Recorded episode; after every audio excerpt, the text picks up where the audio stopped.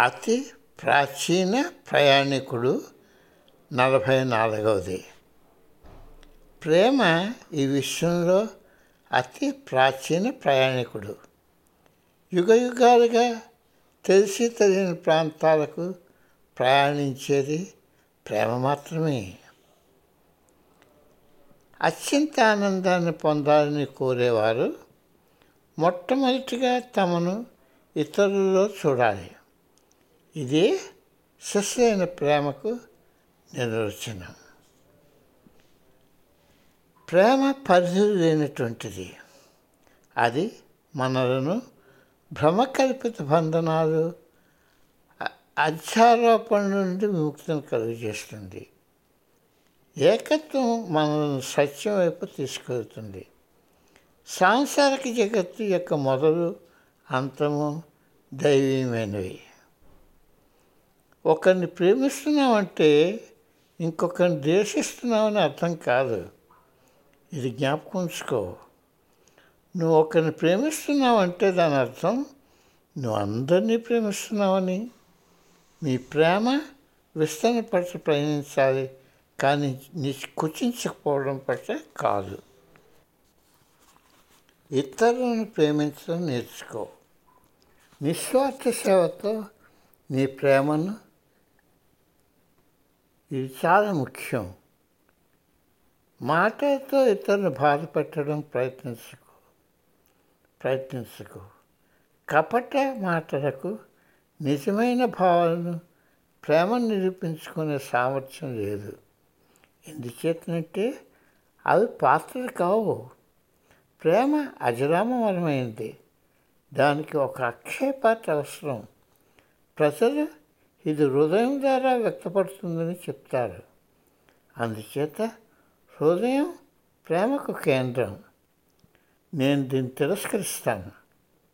అసలు ఆత్మ ప్రేమను ఉంచగలిగే నిజమైన పాత్ర ఎందుచేతనంటే ఆత్మ ఒక్కటే అతి ప్రాచీనమైన ప్రయాణికుడు.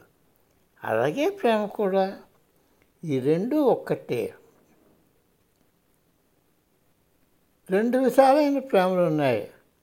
ఒకటిది ప్రకటించగలిసింది రెండవది ఎప్పుడూ కూడా ప్రకటించలేనిది లేక విశదీకరించలేనిది.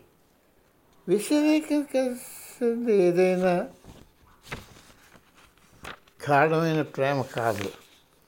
మనం శత విధాలు వ్యక్తీకరించడానికి ప్రయత్నించిన అది వ్యర్థం. దానికి మరొకటి లేని ఒకే ఒక వాస్తవికత ఉన్నది? అది కాలం ఎడం ప్రేరణ ఏమీ లేనిది. దానినే మనం ప్రేమని పిలుస్తాం. నువ్వు ప్రేమ గురించి మాట్లాడతావు. నువ్వెప్పుడు ప్రేమింపడాలని కోరుకుంటావు? నువ్వు నిజంగా ప్రేమ అంటే ఏమిటో తెలుసుకోవాలనుకుంటే దానికి రెండు పదబంధాలు ఉన్నాయి. జీవించడానికి జీవితం ఉన్నట్టే ఇచ్చేందుకు ప్రేమ ఉండును. సామాన్యంగా ప్రేమ స్వార్థంతో కలిసి ఉంటుంది. నాకేదో కావాలి అందుకే నేను నేను నిన్ను ప్రేమిస్తున్నాను అని అంటావు. నీకేదో కావాలి అందుచేత నువ్వు నన్ను ప్రేమిస్తున్నావు అని అంటావు. ప్రపంచంలో మనం పిలిచే ప్రేమ ఇది. నువ్వు నిస్వార్థంగాను సహజంగాను పనులను చేసినప్పుడు వచ్చేదే నిజమైన ప్రేమ. దానికి ప్రతిఫలం నువ్వు ఆశించవు. పూజ్యభావం ప్రేమనే నిత్యంలో మొదటి మెట్టు. సత్యం గురించి ఆలోచించడం మాత్రమే ప్రేమ కాదు. దానికోసం కష్టాలను అనుభవించాలి. కష్టాలు అనుభవించడం దండన కాదు. అది ఒక బహుమానం ప్రేమ కానుక. నువ్వు ఇంక నువ్వు ఇంకా అక్కడ లేనప్పుడు ఆ బహుమానం అందుతుంది. మనం ప్రేమ యొక్క అగ్నికుండాన్ని వెలిగించుగాక.